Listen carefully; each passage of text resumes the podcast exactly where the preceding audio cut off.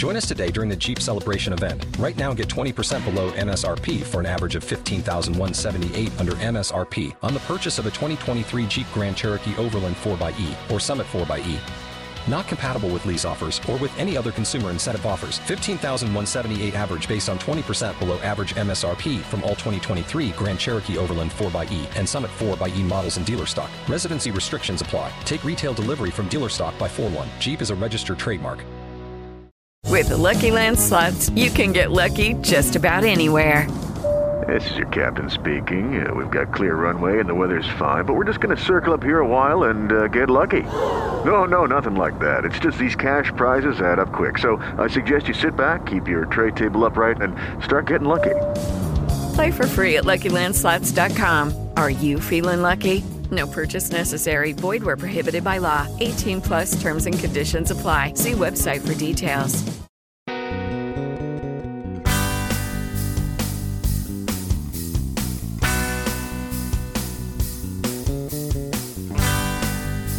This is the Alien UFO Podcast, extended episode 96, and I'm your host, Simon Bown. My mission here at the Alien UFO Podcast is to investigate all things that are part of the wider UFO phenomena. I'm looking at UFO sightings, alien abduction, historic cases, and other related events. And I'm starting something new where every Thursday I'll be releasing episodes called UFO Encounters, so please check them out. And if you want to hear the extended version of this interview, which is nearly an extra 20 minutes, you'll need to join the Patreon campaign, where there are now more than 90 episodes in the back catalogue. For $5 a month, you get an extended episode every week, and for $2 a month, you get an extended episode every month. And if you enjoy this podcast, please leave a review and be sure to subscribe. This week, I'm talking to Tina Bird about her book, The Bonded The Truth About Alien Abduction. Tina has had many ET encounters throughout her life with her first experience occurring when she was six years old. Hi, Tina. Thanks a lot for coming on the podcast. Thank you very much for having me, Simon. It's a great pleasure to be here today. So, we're going to talk about your book. It's called The Bonded The Truth About Alien Abduction. You had help from David Hodrien. So, first of all, could you just tell us uh, who is he? What does he do? When I first came forward, there, there, there was no one. I contacted a policeman by the name of Gary Heseltine because that's the name that kept coming up and because I didn't really want to come out, I wanted help. And Gary said, "Look, you need to make um, an abduction report. Uh, here's this gentleman's number." I didn't even think for a second a policeman would get back to me. I thought he was going to think I was crazy, but he gave me David Hodrien's uh, telephone number. Well, I had on to it for a couple of weeks before I contacted him, and I thought, "Oh God, this guy's going to think I'm a nut." And um, things are really bad uh, at the hospital with my partner, so um, I thought I've got nothing to lose at this point. I contacted him, and he is the chairman of Birmingham UFO Group. Uh, not only is he chairman of Birmingham UFO Group, um, he is um, deputy to ICER, International Coalition for Extraterrestrial Contact, and that's a worldwide global thing. They go to like the UN, Brazil, they uh, hold world conferences with other other people uh, around the globe.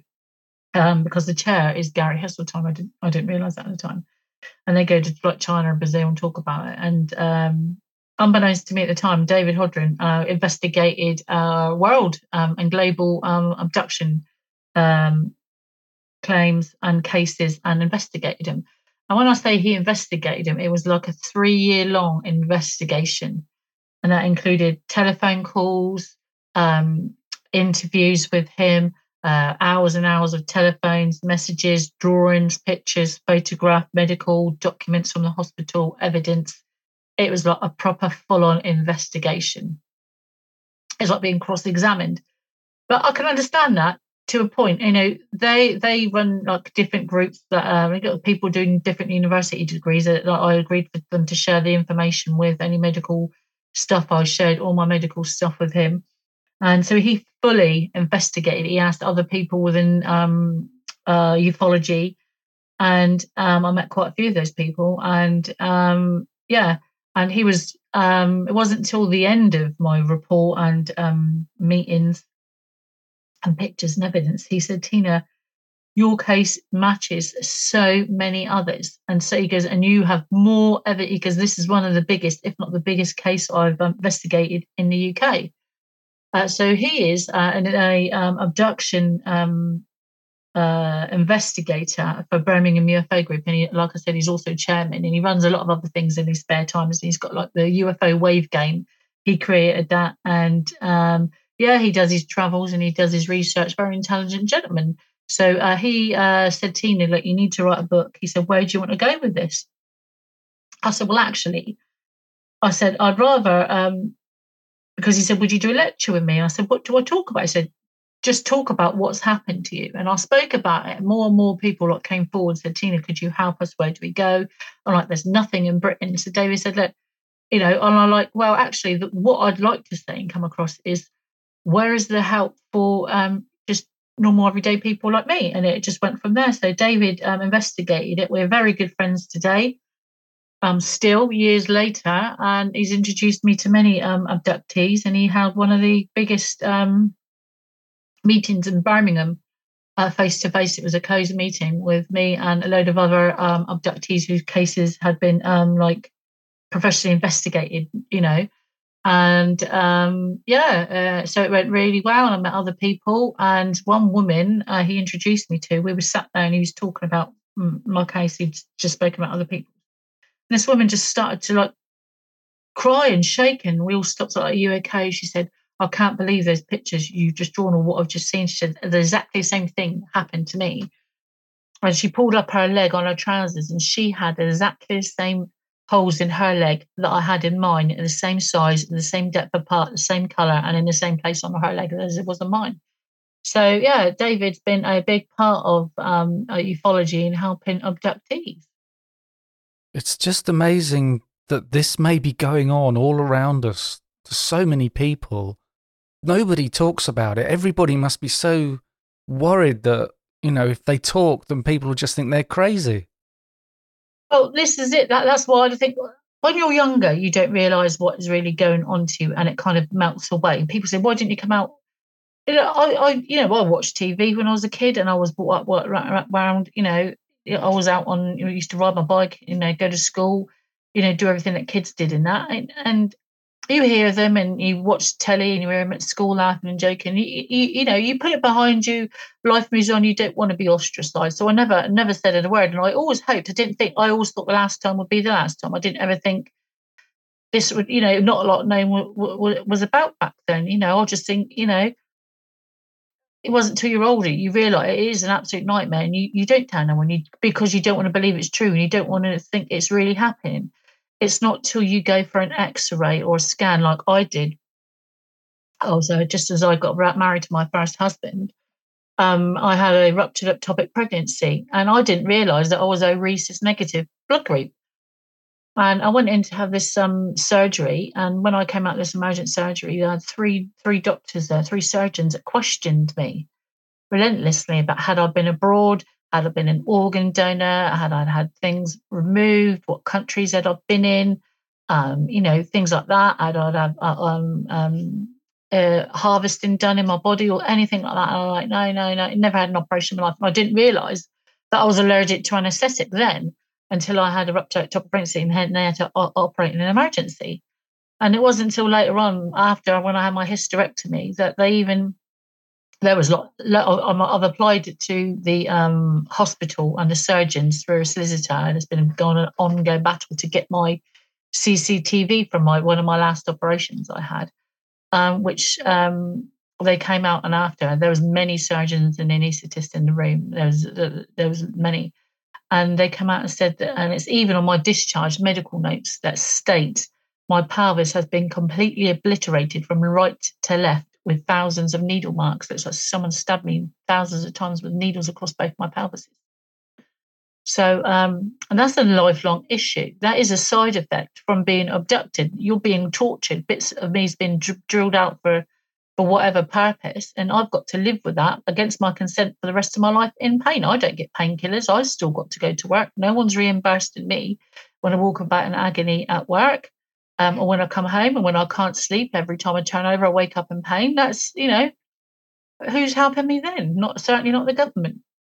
Yeah. And what about that other weird experience you had in hospital where There was a nurse that took some blood samples, and the doctor. No, yeah, that was recent. Well, last only a few years ago. Um, um, what it was is you think you do think. I mean, I'm over fifty. I'm fifty-two now, so you think once you're over that childbearing age or whatever they want, that they'd leave you alone. It doesn't work like that. And um, there's no one running to my defence stopping it. I was I was at my mum's house, and my mum hadn't been too well. And it was come up for Mother's Day, and um, it was the night before Mother's Day a few years ago, and I was staying at her house. I was upstairs in bed, asleep, and um, I right. So I thought I'd never seen other human. I'd never seen human beings walking about working with these um, creatures or anything like that. Um, I've seen hundreds of people up there, all awake but asleep. I have seen hundreds of other human beings up there. But like me, they're all like awake but asleep.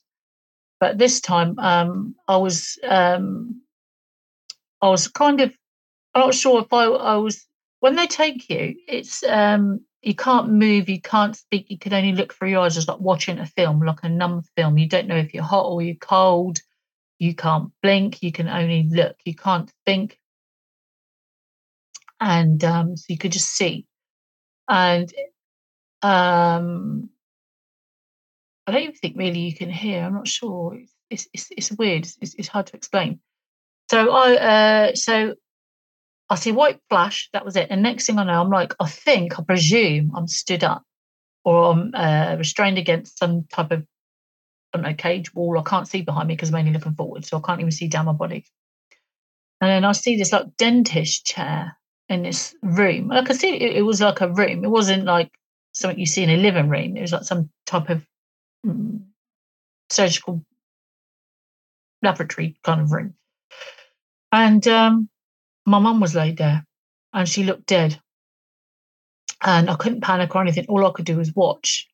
And two men came in the room. Now, the door didn't open like a normal door, it kind of went like a tent door, if that makes any sense. You know, like the way the old fashioned tents used to flap over. Yeah. It kind of looked like that. And they came in, and I, I recognised an accent. Like they sounded American because my sister-in-law's um, from America. They sounded American, but not quite the same. And um, they were both wearing jelly, like gel pigs masks, so they couldn't be identified. And uh, one bloke, this is going to sound really crazy. He had like a pair of shorts on, and uh, like a t-shirt, uh, like a um, like a vest, a white vest thing with his pig's mask on. And uh, he went over, and they were talk- talking for a second. He went over, and picked up my mum's hand, and I was like, I couldn't be frantic. I couldn't show anger emotion or shout him. I just wanted him to move away from my mum. I wanted him to get away from my mum. I didn't know what he was doing. Bearing my mum, my mum's in her 70s. So I was extremely worried for her. She was on, you know, she was out of it. And he was holding her hand and whispering in her ear. And this other gentleman with him was a bit taller. He had brown, uh, like a moleskin brown trousers on with a pair of brown loafers and like a white t-shirt and a pig's mask, different pig mask, this other bloke. And um and I could see him come over and he kind of looked at me and he wasn't sure. And uh, he turned around to, I'm not sure if he spoke to the other gentleman because a couple of things happened at once and I kind of met in the middle of the room, and all of a sudden the door the door went again, and in what I've never seen a female. This is the first ever time I've seen a female one. And when I say normally it's a male presence, when you when you see you you know if they're male or female. There's no genitals or anything like that. It gets like a male presence. It's like I'm talking to you. I know I can hear that you're male, and you get a male presence. This thing was female. They're very slightly smaller, only just smaller uh, not very much smaller, but there is a slight difference. There is a, she looked a little bit more white. I don't know why people call them greys. These little jelly baby ones, they look kind of glowing white. And um, she came in. She had a, like a silver tray or some type of metal tray in her hand. She was carrying it. It had like a about a foot, what looked to be about a foot long, like crystal yellow crystal uh, like fork thing on it. And he picked it up, and I just so you, you can get into their link and talk to them um, if they directly, you know, when they look over you and people say, why do they, they, you know, they try to frighten me, they look over me. They don't, they're not trying to frighten you when they look over you. They, they look, they're close to your face and your eyes to see if you can talk to them. And the second as she kind of looked at me and made contact, I thought she wasn't happy. She, I think she knew what was going on. She didn't say anything, but she I could tell she was not happy with what was going on or what was about to happen. And he picked up this thing from a tray. He didn't even look at her. He just missed her with a, like a wave of his hand. She then walked backwards, and I could tell she she was not happy. And they came over to me, and I think the other one said something to him, and I think they could tell that I was awake. And he kind of stabbed me in the head, hit me in the like the forehead with his fork, and um, I kind of blacked out for a second, and it didn't work and then um and he looked at the fork must have said something to the guy um as if to say you know look believe now it didn't go to work. And um i can't remember if they'd give me a jab then he put something in my arm. And they come over and did it again. And that's the last thing I'll remember. And when i woke up didn't really think it once i went downstairs and um i was my mum had a hallway uh, in the co- uh, computer in the hallway. It's like a very large reception hallway at the time. And I was just putting up some Mother's Day bits and pieces for him, laying some cards out on a little table thing and putting some presents out. And my mum started to come down the stairs. And I said, Oh, happy Mother's Day, mummy, you're right. She said, Oh my God. She said, I had a terrible night. I said, Oh, you're right. She said, I dreamt an old friend was holding my hand and talking to me. She wouldn't stop talking to me in my ear. She said, Look, my hand's so red. She was touching my hand and it felt ice cold. And I nearly died. I thought, oh my God, that's what was happening last night. And then she said, Oh my God, what have you done to yourself? What have you done to yourself? So, what do you mean? And it wasn't until I turned and I had like um, a vest, like nighty and shorts on, trousers on, and um, there's this red lump on my arm. You could see it like a little mini pyramid. And I said, Oh, I don't know what I've done. She said, Have you hurt yourself? Have you hurt yourself? Anyway, the day went on and I didn't feel too good. A couple of hours had passed, not even that. And I started coughing. Didn't feel too good. And our collapsed upstairs in the bathroom. And um, I think my mum and my partner, or my mum and my niece, phoned an ambulance. And they came. And all I remember, I think I was but getting changed or I was naked in the bathroom. I can't remember what was going on. And all I remember was this ambulance man and woman that like stood above me. They were trying to talk to me, and I couldn't like kind of speak. I was having trouble coming round, and um, I saw that they had the um, like the paddle things. They were like above me. They was trying to talk to me. I wasn't taking it in in any way. My mum, um, I think there was three or four people that was there. They wound up calling um, about two or three ambulances, I think, because they tried to use the paddle things on me, and their machine wouldn't work. And then uh, they couldn't figure out what was going on so they called another ambulance who to get charge on their resuscitation machine who came in and I think they brought me round and tried to get me to sit up or stand up and I, they couldn't do it or I'd collapsed again.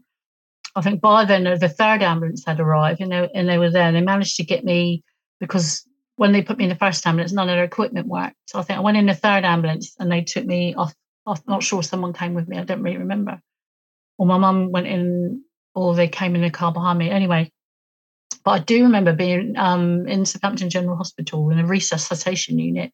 There's a little room next to it, and um, where they brought me around, I was I was in there, and they'd um, there had been nurses and doctors in. Um, they weren't sure what was wrong with me. Um, it was just after COVID, so or during or just start of COVID. I can't remember if it was just after or just starting and they were you know they tested me for everything i had a fever i'd been vomiting they didn't know what was going on all my things were off the charts they were really concerned so i had this heart monitor on it in this resuscitation room and my mum and my partner were both in there and um, I had this female doctor she was very good and um, she came in talked to me she took some blood she come back she said look tina we're going to send you for um, uh, like an mri scan she said we need to find out this is very serious what, what's going on and um, I had this scan, and when I came back, she said, "Oh, we think we're not sure. We think you've had a stroke. You've got a huge part, and there's a sac in the brain that's supposed to have fluid in it. You don't have any fluid in it, so we're not sure how this has happened." We spoke to the stroke people; they they're completely dumbfounded. They're not quite sure what was going on. Um, and then, and all of a sudden, while she was talking to me in this room with my partner, now they've got CCTV up everywhere, especially in the resuscitation area. And there's a camera literally just at the door um, where they take the um, serious crash victims. And um, in walks this woman with a, um, it looked like I thought for a second, I thought I was seeing things like a bright yellow fisherman's suit on. She had like yellow boots on, like a yellow full mask on, and like a yellow um, thing with gloves on. And the doctor says, What going on? She said, What are you doing? She didn't even really respond to the doctor at. She grabbed my arm, pulled my arm. She said, Who's ordered this? I, am in charge of this lady. I'm her GP. She goes, We've got to take the blood again. She said, Well, we've just taken a second lot of blood and sent it off. She said, Who are you? I've not authorized this and I'm her doctor. Literally, this woman pulled my arm. I couldn't even fight if I wanted to. If I felt so weak just didn't even wipe my arm. She just jabbed this needle in me. She was pulling out as much blood as she could. The doctor would walk around the bed to grab this woman, like this woman's shirt backwards and ran out the room with, with this blood. It's because oh, oh, the doctor said, I'll be back in a minute. I'll find out what's going on. Anyway, the doctor went off. She asked me if I was all right. The nurse came in, put a, um, a bit of tape and a bit of cotton wool on my arm. And my mum was talking to me. I wasn't really with it. And I was on a strip. And I did feel really weak. I did not feel with it at all. I couldn't figure out what happened. I was just hot. I remember I was sat up and not, um, I couldn't, I want to say it was an hour later, half an hour later or an hour later. I'm not quite sure how much time had gone by. Um, I couldn't see a clock. All I could just see were these doors in front of me, and my mum and my partner was stood right next to my bed holding my hand. Hey guys, it is Ryan. I'm not sure if you know this about me, but I'm a bit of a fun fanatic when I can. I like to work, but I like fun too. It's a thing. And now the truth is out there. I can tell you about my favorite place to have fun Chumba Casino. They have hundreds of social casino style games to choose from, with new games released each week. You can play for free anytime, anywhere and each day brings a new chance to collect daily bonuses. So join me in the fun. Sign up now at ChumbaCasino.com. No purchase necessary. VGW. Void were prohibited by law. See terms and conditions. 18 plus. Next thing I know, my doctor came in to talk to me again. As she was talking to my partner, and I'm not sure what, what, what she was doing, like feeling my tummy or what have you. And then, uh, or having a look at my chest, listening to my chest again, or she was putting a heart monitor on me. She was doing something in walks this woman again with the same yellow suit on, same woman with this other woman. Uh, she looked a little bit Asian, I think. She had like a, a navy blue jumper on and, and, blue or black trousers, and she looked like a porter. None of them had ID on. Uh, she took the brakes of my bed. The doctor said, "Who? Are you, where are you taking my patient? My patient is not discharged from A&E," She said. Um, literally, she said, "Oh no, we've got to take to isolation straight away now. We're taking to." She goes, "I haven't approved that." She said, "I haven't had the second lot of blood results back yet." She said, "No, we've got to take her to isolation. We're, we're taking her to ward." She said, "What ward?" She said, "There is no beds available. This is A and E." She said, "This lady has to stay in the resuscitation unit." No, she said, we, "We've got to take her." She said, "There is no beds available. I want to know who you are and why you're taking my patient." At this time, the doctor was physically laid across laid across me on the bed. Said, "You're not taking my patient." Everybody outside could hear it. It was certainly on the CCTV. My mum and my partner were stood there looking at each other. They didn't know what to do. They didn't know what was going on, and I couldn't even ask a question. I couldn't even fight it off. I could just see my doctor. I think she was trying to protect me, laid across me. Well, this woman just kept going. She was pulling the bed, and the other one was pushing it. And literally, my doctor like jumped off at the door and I didn't see my mum. Uh, I'm not sure if my mum and my partner could follow because I couldn't turn around. They took me through. I don't. We never went in a lift anywhere. They took me like through the hospital a couple of bits and into this um, room, um, uh, and it was like a small open day ward. You could see like other people, and there was like three or four rooms together, all with doors and windows on, with blinds on, and they all had like yellow signs outside. They wheeled me in there and just shut the door. And um, uh, I was in there. I don't know how long I was in there. Um, it could have been a couple of hours. Just I was in and out going to sleep. They came in, I put the strip up. I had drip. Um, it was um, this woman said it was an antibiotic drip.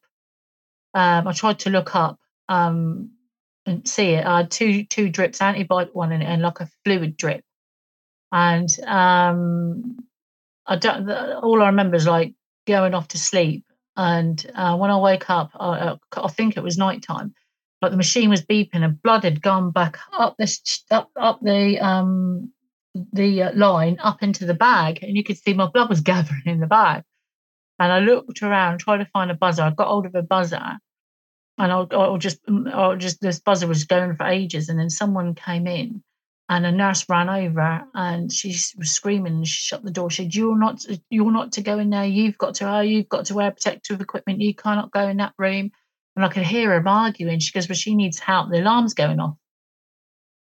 Anyway, but five or five or six minutes passed, and this nurse came back in with all this PPE gear on.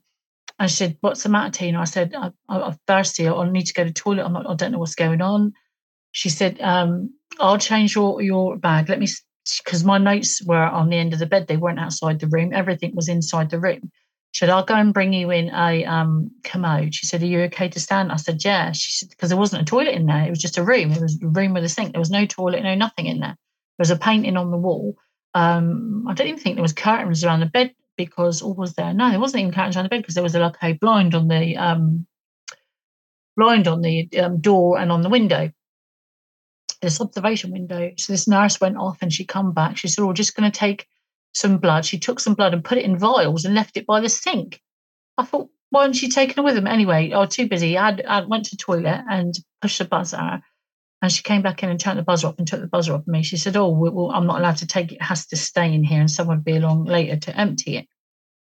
Um, and then I went off to sleep. When I came back in, there was a nurse in my room. She must have crept in so quietly. She changed my IV, and it was another bag, looked like another bag of antibiotic. And I was in there two or three days, and none of my family weren't allowed in there. I never left the room. Um, anything they brought into me, they never took out of the room. Even after the three days of that, the um, the um, thingy being used uh, was still in there. And um, I think on the last morning, um, this doctor came in. It must have been about four, five o'clock in the morning. There was no, no, no one on on on the um, uh, on no one on the ward. There's hardly any patients that I could I could see on the ward. I think there was there must have been someone in the room because I'd heard room either next to me or just across, but I couldn't see because I was I was on the end. Uh, so I could just see a bit of a wall and, and, and, a tiny bit of the wall. I couldn't see anything really. And um, this doctor came in, opened the door. He didn't have any PP on, nothing. He just had a white coat on, no ID. Um, and uh, this black gentleman came in and he said, "Oh, um, I've been asked to come down and see you, Tina." He said, um, "You, you, everything's fine now." He said, "We had your last lot of bloods back. I thought they're still sat over there because they were taking blood and leaving them by the sink." Uh, and he said, "Oh, uh, everything's fine. Oh, and um, you can go home today. And uh, yeah, that's it." She said, the, "The nurse will be along in a minute. Give you some breakfast." She said, "And you can you, you can go home and you'll be fine." And um, that was it. I went to ask him what was wrong. He didn't really ask my answer my question. He just said the antibiotics had, had, had cured me and I was okay. And then so I thought, well, right. I got up and um, tried to get to the sink. I couldn't quite make it to sink because I was still hooked up to this machine and I couldn't open the like, you know, thingy. Anyway, this nurse came in. I was on the buzzer. I could hear nurses come out there. It must have been about an hour, hour and a half later. And this nurse came in, you know, knocked the door.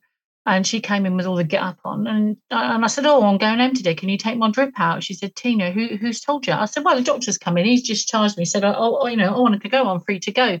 She said, Tina, the doctors don't do their rounds till after seven o'clock. I said, no, a doctor was in here an hour and a half ago, about an hour ago, hour and a half ago.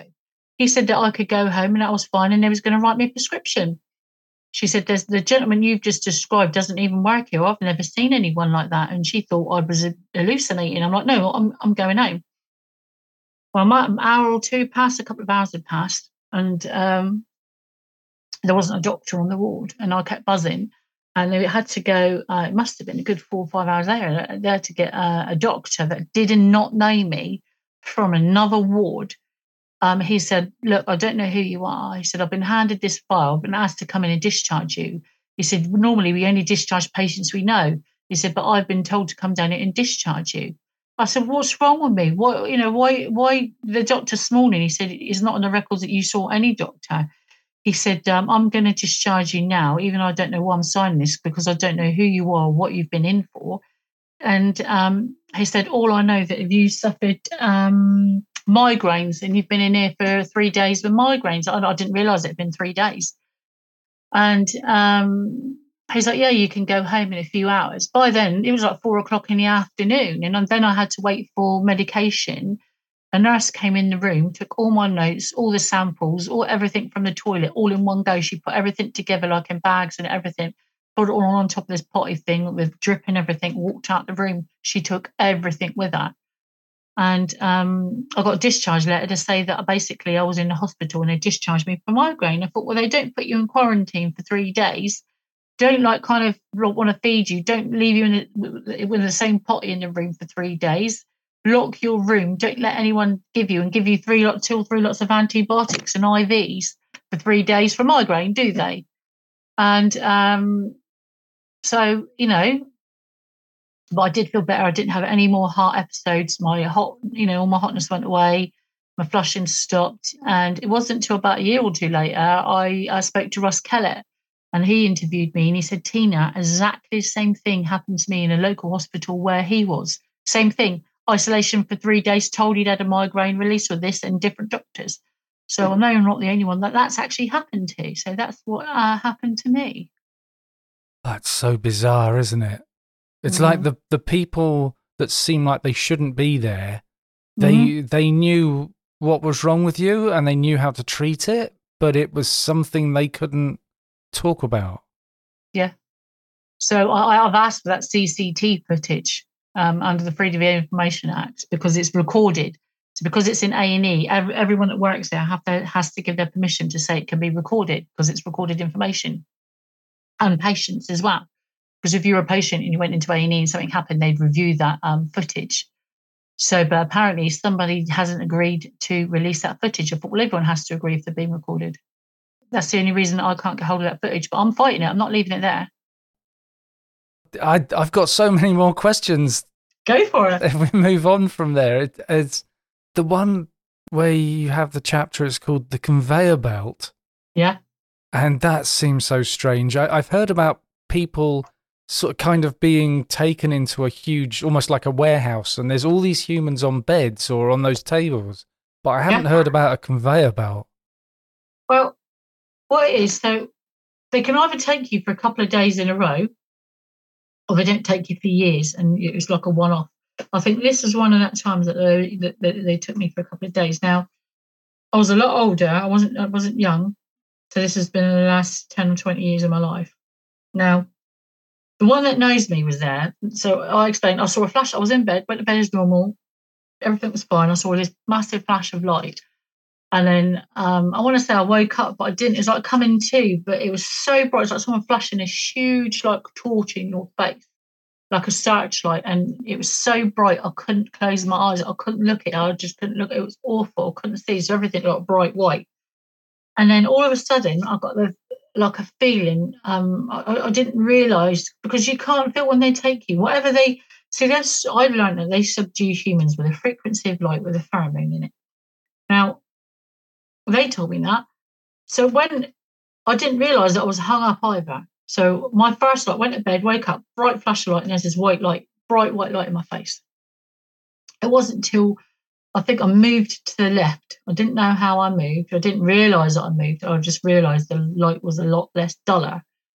And then it happened again. And then I realized, um, I didn't really still realize at the time that I was like 12 to 16 feet off the floor. I didn't know that. All I could see was forward. I couldn't see sideways. I couldn't see the other people then. So I didn't realize that there was a, even other people up there.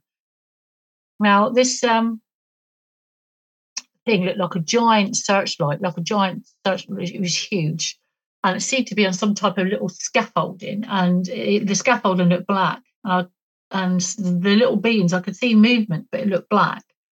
But I, I, I, but I only thought it was because the light was so bright, white light. It was like shadows. I couldn't distinguish it. And then, um, then I could, my vision kind of cleared, and then I realised I was being moved to the left very slowly and then this uh, i could see that this like black box being held down in front of this white light. And then then i'd got a distinct view that i was being pulled to the left. And then as i was pulled to the left um, i could see this huge um, i could see like down like i was up in the air looking down. I didn't realize i was up in the air. Like it was like you were on a higher gallery looking down. And then that's when i could see all these little beings and all these panels and they were all working together. And there was like a concourse bit up the middle, like a split room, and um, and they you could see like the um little consoles they were working at were facing away from me and on the side, but you could see little lights that were flashing on their white skin. It was reflecting, so you could see something was going on. And they all seemed to be working away. And I saw a couple of other different beings at the back that were very like large, bulbous heads. Like they looked, and I got the feeling they were very old, and they were at the back on, on the on the left. And um, it wasn't until I like I clocked the one that knows me. Now, when these creatures get to know you, or they or they just the same ones that repeatedly take you. You you get to know when they're close to you. You that's the point. You stop seeing out of your eyes and you see in your head, and then you make a connection. So what I call like the grey link or the link is like like a grey Wi-Fi mist in your head. So when they're close to me, I stop seeing out my eyes, and I can. It's like a scent in your head, and you recognise it. it's like a grey mist.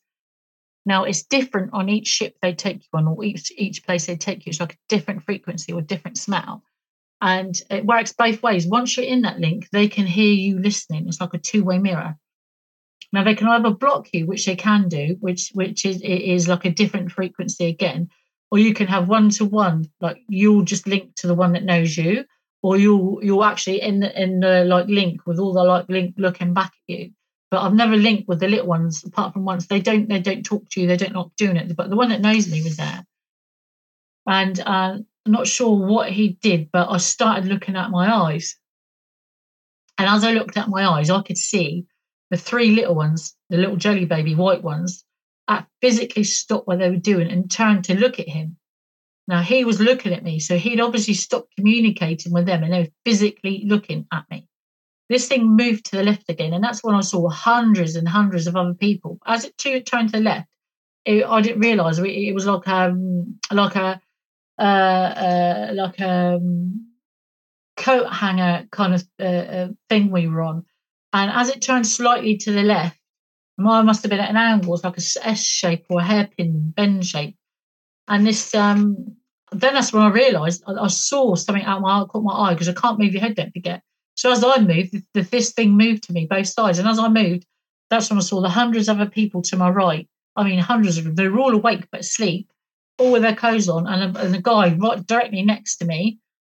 Um, but I couldn't see his face at the angles. I could only see the side of his face. It was like brown, short cut hair, like white skin. He had like a like a, a silvery kind of uh, suit on, I think, and uh, late thirties, probably mid forties. I'm not quite sure. Couldn't really tell. As he turned and I turned, and I saw them all, and then it kind of stopped again. The one that knows me um, was now he was observing me. He was going to see what I could do, but I couldn't move. And I think it was the little ones that alerted everyone around them because once you say something in the link, the little ones are obviously in a link with them. Everyone stopped what they were doing. In this one, like the, the table or, or computer thing, wherever they were at, this little thing behind him, I literally jumped up from what he was doing. He panicked and freaked out. This thing was so fast. He was so fast. He was up, down, run straight down this um, causeway right between where the little ones were. And he jumped off the floor. It was so quick. And he reached up and he either hit me in the head with something or he touched me with his finger in the middle of my head. And all I could see from that point on was like uh, like a giant black spider. He put an image of a spider in my head, and all my memories seemed to like trying to melt away. And I was just trying to think, remember this, remember this, remember this, remember this, and, and that was it. But just as before he did that, I think he was trying to tell him that he was observing me and that I was from an old old line that wasn't here on Earth anymore. But you know, it was all in the confusion, and, and that's what happened. It's so weird that they say you were from an old line and you had the ability to connect to them. Yeah. So, like saying people from the new line don't have the ability. I don't know, but that's that's what that's the gist of what I got. That was it. And all I remember is the next couple of days I had a tingling in my head like a numbness tingling on my forehead where he touched me. And that was it. So you talk about this ET that knows you. From what I get from the book is that ET is there to comfort you. Oh, it's almost, don't worry, I'm with you. You'll be all right. Is that how it is? So yes and no. I don't know how it works. I'm not. Um, I'm not sexually attracted to him. I don't love him. Um, if you put him in a, a lineup with a, a, few others of his shape and size, you couldn't pick him out. Um, but when I see him or I, he's close to me, I know him. It's like a smell, like a scent in your head. So just suppose you went to your Auntie Pat's house and each time you went there, you could smell baked buns. She was cooking baked buns. So uh, if you were at a party and you could smell baked buns, you knew that your auntie Pat was stood behind you. It was a bit like that. It's a bit like a member of the family. You like you don't have to know be told who your nan or your auntie is because you've seen him all your life. You're not afraid of him. You're not frightened of him. And when they come into your house, you're happy to see them. Um, it's something like that. That's all I can explain. And it wasn't really till I was older um, that I even realised who he was. He, he, and it's um, we used to be at first when I when they take you, and this wasn't something I learned until later on. When they take you or put you back, you have to be like in a calmed state or subdued state. Now they subdue you with uh, with light and a pheromone. Now I've, they've either used it too much on me and it doesn't work like it should, or because I'm um, O rhesus negative, a lot of things don't even work on me. Even a lot of problems with morphine and things like that that don't work. You have to have the thingy in your blood to make it work. Um, and so I've had a few operations awake, and whatever they do, that, that stuff doesn't really work on me. Um, so I laid there on this this bench when I come round. You know, you, people say you wake up, you don't, you just open your eyes, and it's kind of blurry for a couple of seconds. You can't move, and you're just like you're on record. And um, I'm not sure what was going on, but um, I could sense I could I was awake, I, I, was looking up. I couldn't look down. I couldn't blink my eyes. I couldn't do nothing. And, and there must have been a few of them because I can hear when one of them approaches, not physically hear, like um, it's like a grey mist that comes in and covers your head.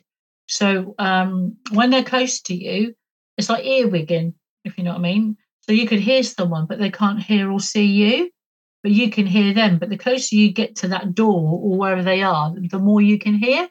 Yeah. So it's a bit like the closer they are to me, I can hear their grey, you know, the, the, the grey Wi Fi link. Now, they must have realised that I was awake and panicking because I can think. Normally, you can't think, you're just on, on record, you know, you can't, you, your brain's numb. And it was like, oh my God, what's going on here? And, and I, you know, I was, I was trying to come out of whatever they'd done to me or whatever they're about to do to me. It wasn't working. And all I know is I saw this thing this thing lent over me like a dentist does. You know, like if you've been laying on a dentist chair and he's going to come over and talk to you, and you're you lay down flat and they're going to drill your teeth, and they look over you just to tap you on the shoulder, say you're right. It was that kind of look. It didn't speak. I've never seen it speak. I've never seen it move its mouth. Um, and what happens is this: I, I must have felt scared or didn't know what was going on. Now they can't control you if you're upset. They don't like our behaviour. I learned that. They don't like our behaviour and they don't like it because you could. These things are small and they're so thin I mean, I could easily overcome a ship. You know, if they didn't sedate me, I could grab a couple of little buggers. You know, I know they're faster than that, but I could easily um, um, overcome them. Do you know what I mean? And I'm like, you know, you wouldn't need an army to do it. You'd one person, you could easily take down one ship from the inside. You could easily overcome them, no problem. I think that's why they subdue you. It's like being in a room with a dinosaur, you know, or a bear. You're going to take its cub. You, you don't want that thing running around after you, do you? So I think that's why they sedate you. But he came over and all I've got from him is a male presence. And he looked at me as if to say, I'm here, it's okay, don't worry. And then everything I was feeling um, went away. I felt calm. I felt like I was doing like my mum and dad had walked into the room or I was waiting for an ice cream or TV program to start.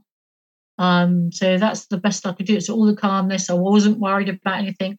I didn't feel love. I didn't feel threatened. I just felt relaxed.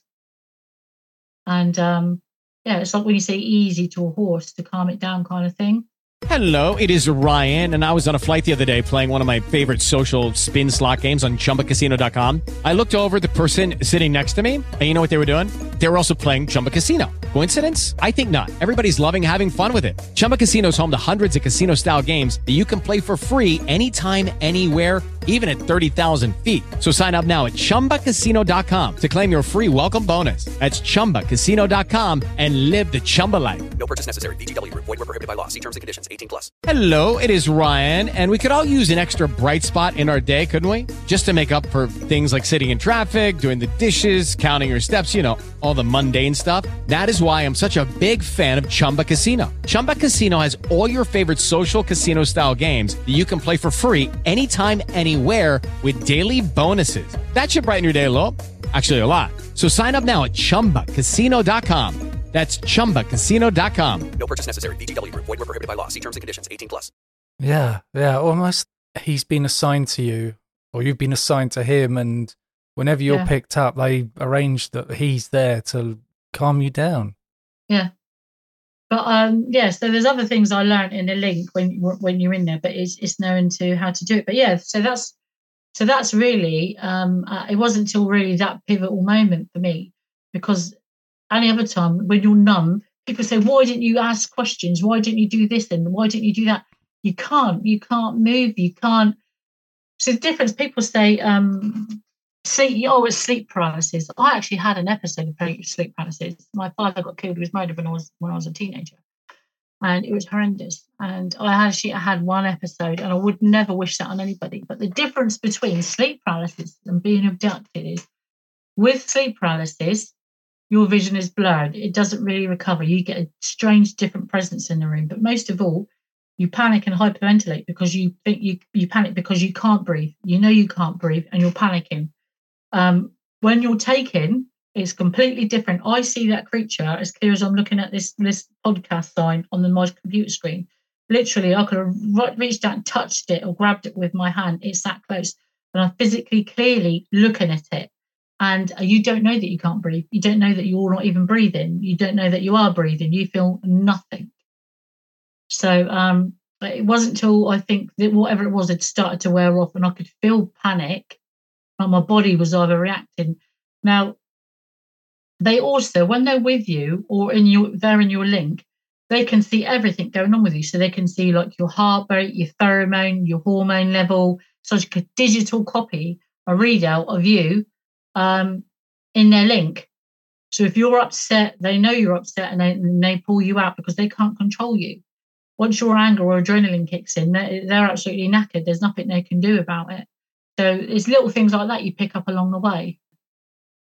There was a time, wasn't there, when you were allowed to walk? That they switched off this thing that paralyzes you. Yeah. And you saw there was these weird pods there, and there was a a little grey that tried to block you. Yeah, yeah. Well, well, what it is, right? So this was one of those days when I was taking you two or three days in a row, which was very rare. Which was very rare. It did, it did happen. And this particular occasion, I, I went to bed. Normally, um, you get you feel very, very alert. You wake up and you feel very alert. This this time didn't happen to me. When I, I went to bed as normal, didn't have any of that. Next thing I know, um, I'm wide awake and there's a bright white light above me, and it, it hurts your eyes because you, you you know you can't you can't turn your head or refocus your eyes or blink. And um, and then this thing, um, and I was laid there uh, flat, and I don't like being laid flat. I absolutely hate it. And um, next thing I know, the one that knows me, Luke came over, and he was to my left, and he kind of looked at me as if to say, you know, I'm here, it's okay, what's wrong, kind of thing. And um, whatever they wanted to do, he said, um, they now this is the first time I ever had to give consent. They never asked me to give consent before, never. And so I'm not sure if they see it as a type of agreement. It's not a verbal agreement. So it went along the lines of um, if you agree to behave, I will sit you up. So it was like, if you give something, I'll give something. It's a trust basis. That's the message. So I had to agree. They know I don't like being laid down. I, I you know, I, I absolutely hate it. So he sat me up at a 30 degree, like a 30 degree angle. And I was there the light was off me a bit and I and I could just like just like I could see down my bed, I could see my surroundings a little bit more. Didn't feel so groggy. I you know I could clearly see now. And I was sat up and it seemed to be a huge, huge room. There's about I want to say I could see to my to my right probably a, a big group of them, at least uh, eight to eleven initially, the little ones. Um, there was something else going off just further to my right, nearer my shoulder, which I couldn't see because at this time I could just see forwards. And I could see I was naked, but I had this kind of rag on. I'm not quite sure. It was like a it was like a rag, I just covered just above the top of my breast and just above my knees. It was like a rag, It just like kind of placed over me. Um, I couldn't tell you what the material was. It was just like a rag. And then um, he's then he said, and then it, like I could just he was letting me take in what was going on. I, I could feel his presence behind me. He was like behind me. They stand behind you so they can like kind of control you. And um, I didn't freak out. I must have been used to them being close to me because when they're close to me, I can listen to their conversation. I can happily join the link and I can hear eight of them talking. But any more than like up to eight, it, it goes so fast, it's, it's incomprehensible. It's so fast, it's like a silver cord being yanked through your head. It's it's it's incomprehensible, you know. Um, so I think he waited to me, you know, and he said, um, uh, would you like to get up? If you want to get up, you have to agree to behave. Um, I'm like, yes, I'd agree to behave. And then it all went like bright white for a couple of seconds. I'm not quite sure what happened. Next thing I know, I'm stood up um, next to this like bench. And someone said, Well, how big's this bench off the floor? Before I never know, I could never answer the question. You just silly things like that. And it wasn't until I realised these things are about three. The smaller ones are about three foot tall, and the smaller one and the larger ones are about four four feet tall, but four and a half feet if that. And um, so this bench must have been about three foot, two foot off the floor. So it's quite low down. You don't realise, you know, um, how low these things were because you're laid on. You don't get to see the floor. So is the first time I was ever kind of stood up and I had this bitterness taste now because I'm allergic to anaesthetic. Anytime, even with like wash they inject into me, or if they give me morphine at the hospital or relaxing, it tastes like a bitter liquid on my chest, and I can taste it in my chest. And um, I could taste this bitterness, so I knew they'd give me something to sedate me because I recognised the bitterness. And then I felt a bit groggy, and I felt them like an urge to move forward. But it was like a drunkenness, um, but I was like slowly dragging my feet, but I could walk and uh, I wasn't looking forward anymore. I was looking down. So I definitely felt controlled. It was like walking on a grey brittle concrete, but the floor wasn't grey. It was it was weird. It was like a brittle concrete. That's what it felt like. And I never felt anything before. So you've gone from laying down, being numb, and not being able to even blink your eyes and just been on record to tasting bitterness in your chest and and not having free movement, but looking down and feeling things, things that you, you didn't know. I didn't know if I was hot or if I was cold or anything, what was going on. All I know that I could, I could see the floor. Then I kind of stopped and I could look up and I felt a bit more freer, but I felt it very intense now. Um, it was a different link. So I knew straight away we were on a different ship. It was a different scent. And I had a one way communication with the one that knows me because I stopped seeing out my eyes again. So I stopped seeing forward and I could feel the others um, pushing against the link. So all the others were there. Whether I was blocking them, he was blocking them, or it was just easier for him to communicate with me, like one-on-one experiment, whatever it was, it was definitely experiment. And I knew I was on a short leash and it was going to be over in more ways than one if I did not cooperate. I knew that that was the message I had. Um, and then he said, yeah. And then it was, I think there were like, um, it was reassurance was given, I think, not to me, to the others by the one that knows me. I think he was in charge of all this, but he was being watched closely. That's what the understanding that I had. And um, so I started seeing out my eyes again. And when I opened my eyes, there was a lot more. There's probably about 16 of these little white ones, but they were further back to the right, uh, some distance from me, some distance from me. And so it was definitely, they were all observing me very closely. And I seemed to take a couple of steps forward. And as I did, the, the dim, the, the, the brightness dimmed down, and I could see it was like black. And all of a sudden, got a bit lighter. And I could see, do you remember? I'm not sure how old you are, but do you remember in the 1970s, early 80s, they used to have these like um, clear smoke glass ceramic cups. And when you put liquid in them, like coffee or tea or something, they went black. Yeah, it was yeah. like that. Yeah, it was like that. So these pods looked like that. For a second, I thought they were metal, and then they looked like glass black pods. They looked exactly like that glass in the 70s. And then it was like I was urged to move forward. And as I went to move forward, all of a sudden something caught my eye. Now I couldn't turn around quickly. I could only do very, very, very, very small controlled movements. And uh, this thing, one of them was it was a white one, like the one of the little ones, but a slightly a bit smaller. But it looked like um like a, a little one. And the second I saw him, he did not want to link with me, and normally you get you don't get you don't get to you don't get a calmness off them you don't you don't contact him. When they look at you you, you know you normally link straight with them this thing did not want to look at me. And i got a sense it was like angry or it didn't want me there. It, it wasn't hostile. It just didn't it perceived me as a threat. It perceived me as a direct threat. And it this thing was so bleeding quick it just ran like a zigzag through the pods and it stood right in front of me to confront me it was a few feet away. It did not want to be near me. It was clearly protecting the pods. And everything kind of stopped for a second. and it was communicating. I stopped hearing the one that knows me, so I could see out my eyes again. I, I could see out, and they were obviously having a conflab, and um, um, and it was it wasn't taking its eyes off me, but it was definitely communicating with the one that knows me and with the others there. And um, when he started ordering, I could like hear the link. I wasn't completely. I could still see out my eyes slightly, like the grey mist, like I was earwigging. I could hear them, and he was ordering him to step back. It was like he was. Um, he was obviously in control of looking after these pods, but the one that knows me was in control of this um, uh, experiment and they just wanted to get on with it. He was ordered to stand back, um, which he did not like, but he did. Um, so he moved back out of my out of my vision. I could not see him in my sight anywhere. I'm not sure where he went, but he went.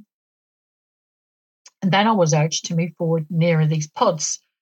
So as I did so, I got a tiny little bit more freedom, only slightly tiny. I was very much still controlled, but I had the ability to like move my body. So like I took a step closer. But as I went to, to look at the pods, now, as I went to bend down, I could bend down, but I couldn't like stand up or move. So I had the ability to bend my back. So as I bent down to look at this pod, I see a red light.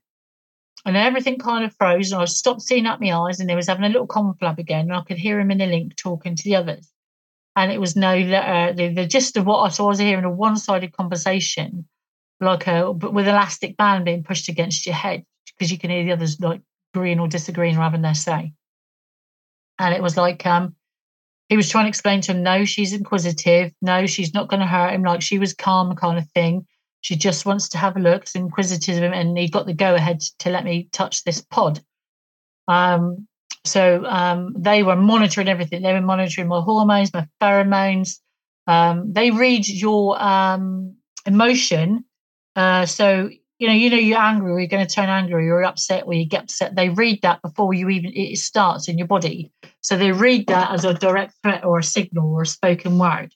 So they read your, read your emotions before you do, and um, they're alert for it. They look out for it.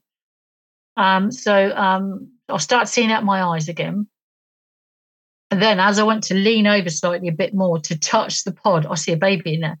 And just as I was skimming the outside, I hadn't quite touched the pod. I, froze again and I started seeing um, uh, at my eyes for a second. And he, and he was talking to me very, very quickly. Before I was even asking the questions, he was reassuring me because I saw a baby.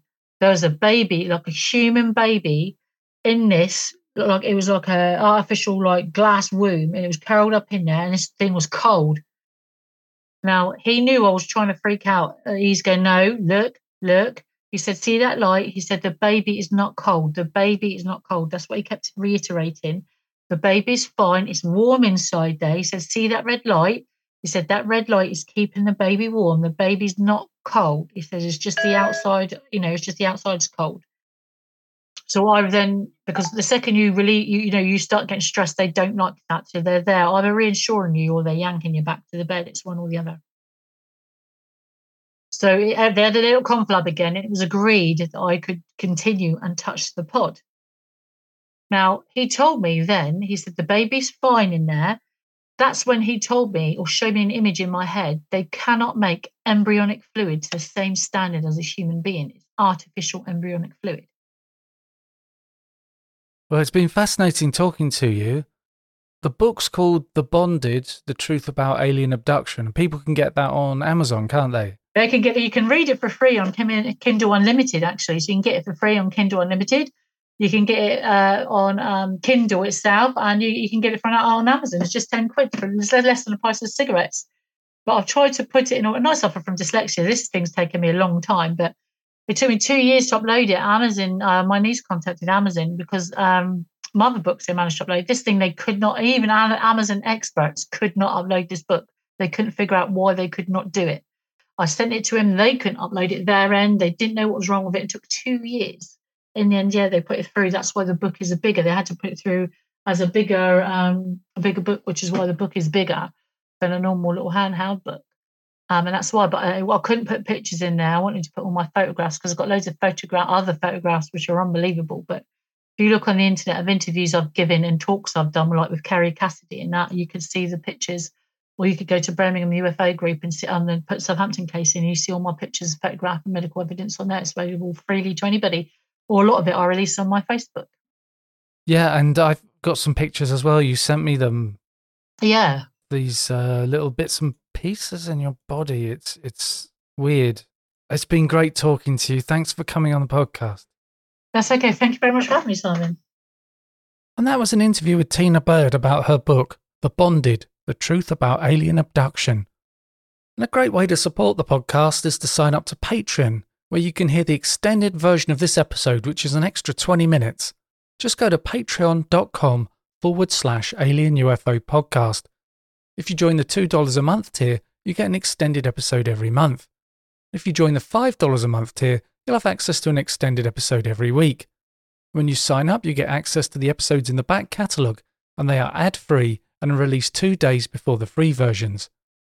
Please check out my other podcast. It's called Past Lives Podcast, and there are over 280 episodes. On the Past Lives podcast, I look into evidence of an afterlife, such as near death experiences, children with past life memories, mediumship, deathbed visions, and other phenomena. And I also release an extra episode of Past Lives podcast every Thursday, and that's called Paranormal Stories. My website is pastliveshypnosis.co.uk, and the link is in the show notes. My Instagram is the Past Lives Podcast with an underscore between each word. If you enjoy this podcast, please leave a review and be sure to subscribe on Apple Podcasts, Spotify, or via your favourite podcast app to make sure that you don't miss out on any episodes. And thanks for listening.